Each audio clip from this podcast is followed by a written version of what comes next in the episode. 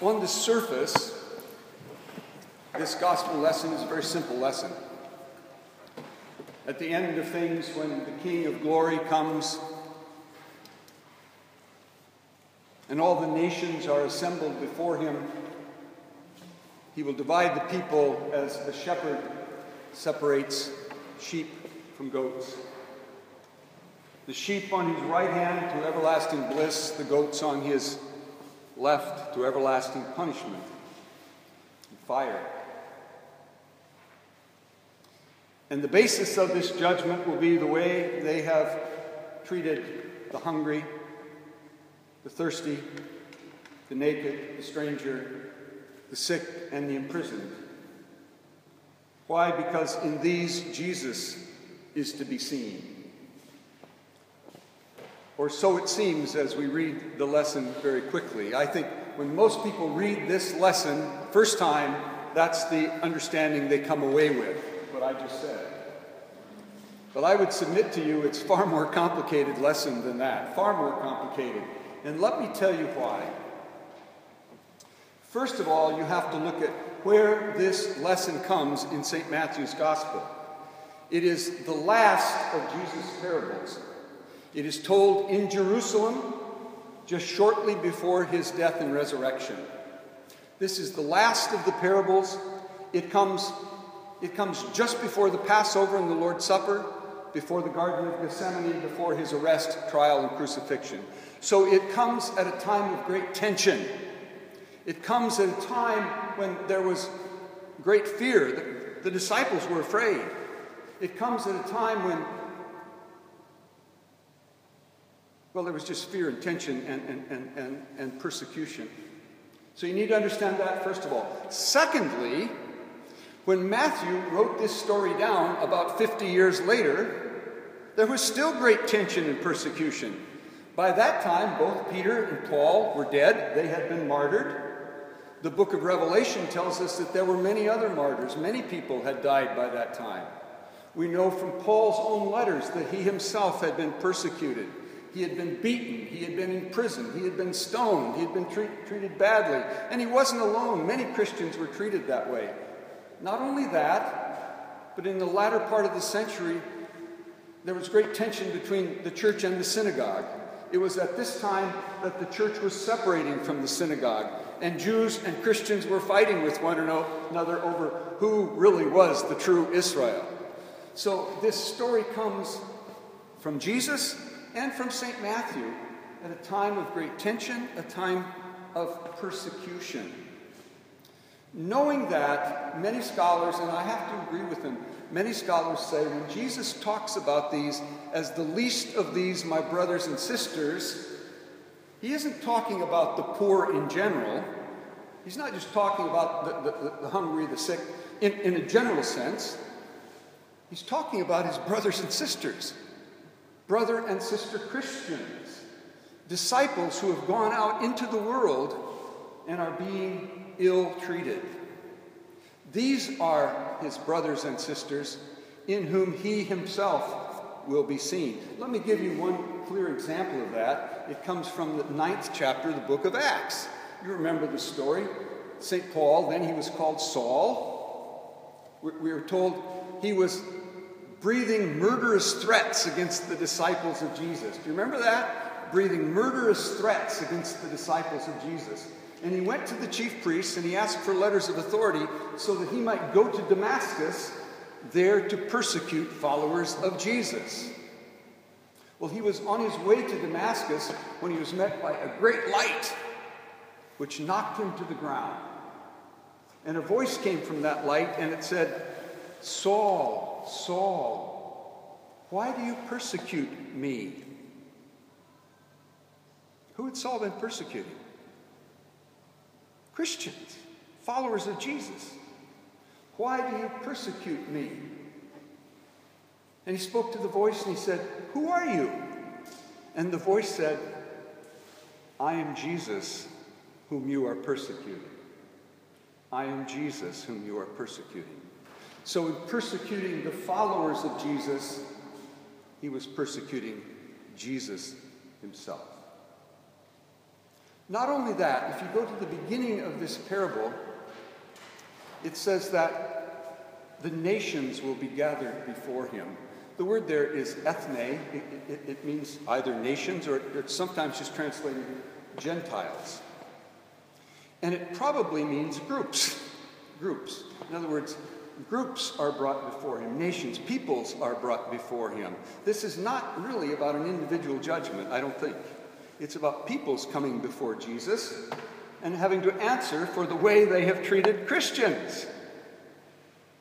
Now, having said that, the next thing I want to say to you is very frankly, as this text is, and as we sit here today in Vilnius, it's not really very relevant to us. I mean that. I, I say it, it's true.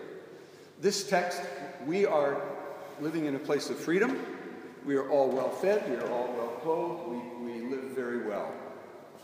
So this is not about us in that sense. But in many places of the world, it is extremely relevant.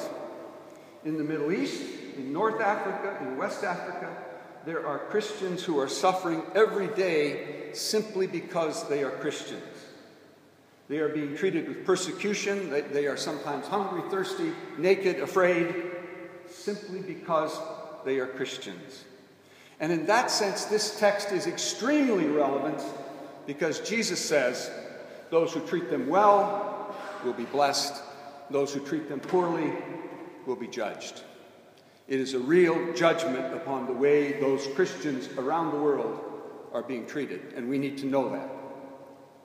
There is this judgment upon those who treat our brothers and sisters, his brothers and sisters, poorly. You can count on it. They can count on it. That's a promise. Okay. So, does the text have anything to say to us? Actually, I think it has a lot to say to us, but not in the sense we usually think that it does. Not in that sense.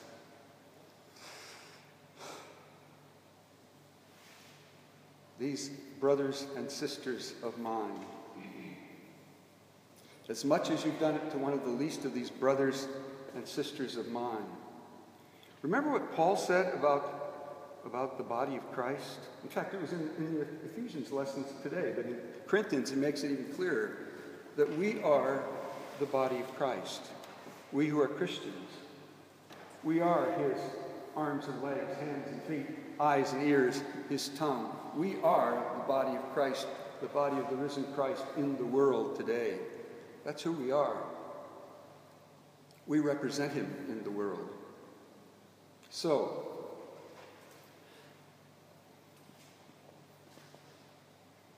Are we to reach out to hungry and homeless people? Poor people? Well, obviously, yes. Are we to do it because we're afraid of judgment? No, not because we're afraid of judgment. Will we see Jesus in them? You know, that's what people usually say, you'll meet Jesus. No, I don't think so. They are to see Jesus in us, friends, in us. If you're worried about a judgment, that's the judgment you should worry about, is whether those people will see Jesus in us, who are his disciples, his body, his hands and feet. He sends us out into the world to be his body in the world. Now, in some places, as I said, that will mean they're persecuted. In other places, it doesn't mean that at all. It simply means we're to go out. Go out to all kinds of people. Are the poor particularly virtuous because they're poor? No, they aren't actually. Poor people are just like anybody else. They're good, they're bad, they're indifferent, but we treat them with respect and dignity because they're human beings. They're humans. They deserve our respect and dignity, help, and care simply because they're humans. We go to them because they're humans and because we are the love and mercy of Jesus in this situation. That's who we are. You see, this if you understand the gospel rightly, it just turns everything around. It turns it around. So we are sent into the world to be Jesus' hands and feet in the world. Second thing is is there a judgment? And I know some of you think Wagner doesn't even believe in a judgment. He's always talking about love and forgiveness. He, he doesn't believe there's a judgment. Yes, I do. I believe very clearly in judgment. But what I believe is the most significant judgment has already taken place. And that happened on the cross. That happened on the cross. There, Jesus Christ took responsibility for my sins and yours was judged. Judged. Judged guilty. Died for you and for me. So, in that sense, the judgment's taken place. You are guilty and forgiven, all in one swift action. Guilty and forgiven.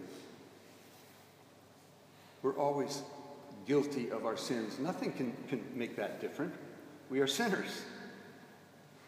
But on the cross, he took responsibility for those sins, took them to death itself.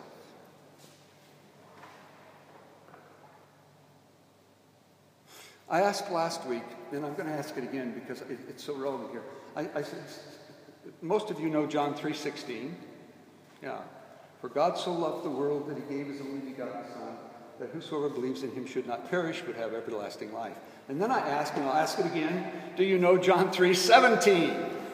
John 3.17, where he says, God sent his Son into the world not to condemn the world, but so that the world might be saved through him.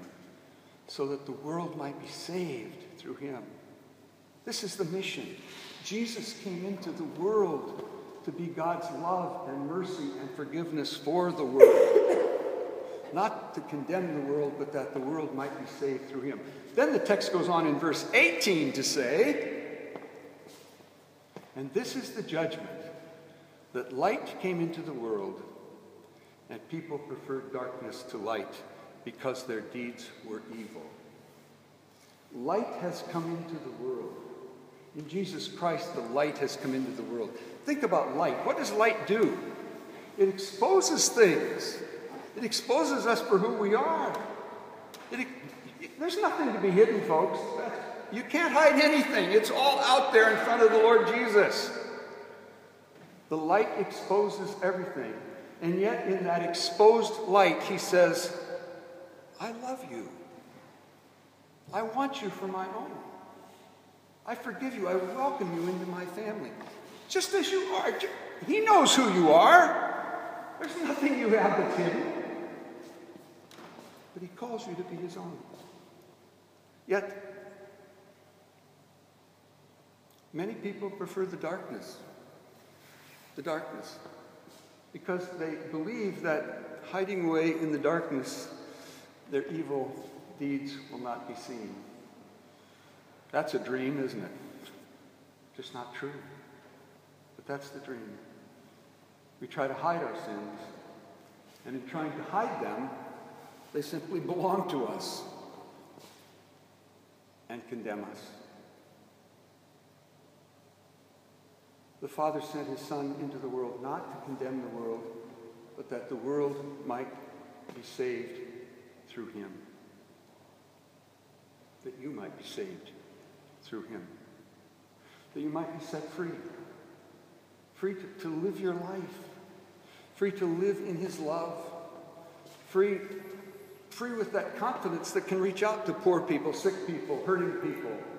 Because you've got nothing to lose. You've already been judged and forgiven. You're free. Free to live your life in his grace. I want to tell you one more story that stuck with me for years and years and years. I saw it on a t- television documentary about World War II. And, and, and a soldier was telling about, he, he had participated in the Normandy inv- invasion. And it was a couple days after the invasion, and they were working through, I, I think there were hedgerows there. Some of you been to Normandy?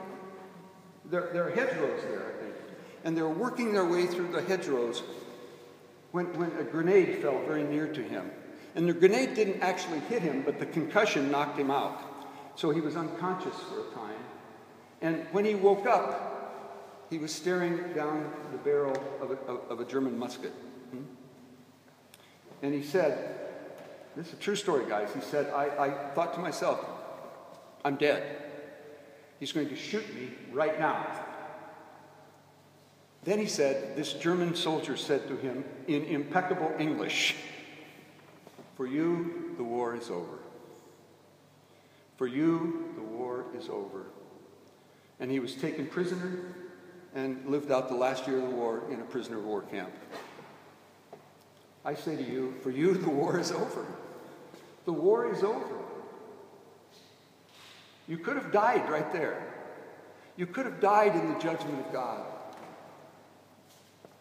But He has saved you, brought you home free.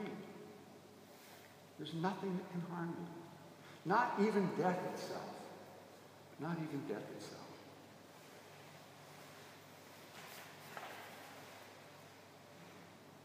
Will we be judged on how we treat the poor? Well, yeah, we are judged on how we treat the poor, but not in the way we usually understand this text. We should treat the poor with dignity and respect simply because they're human beings. And when we reach out to them in the name of Jesus, in the name of Jesus, in the love of Jesus, hopefully they themselves, all kinds of other people, come to know the one who loves them and forgives them just as he loves and forgives you.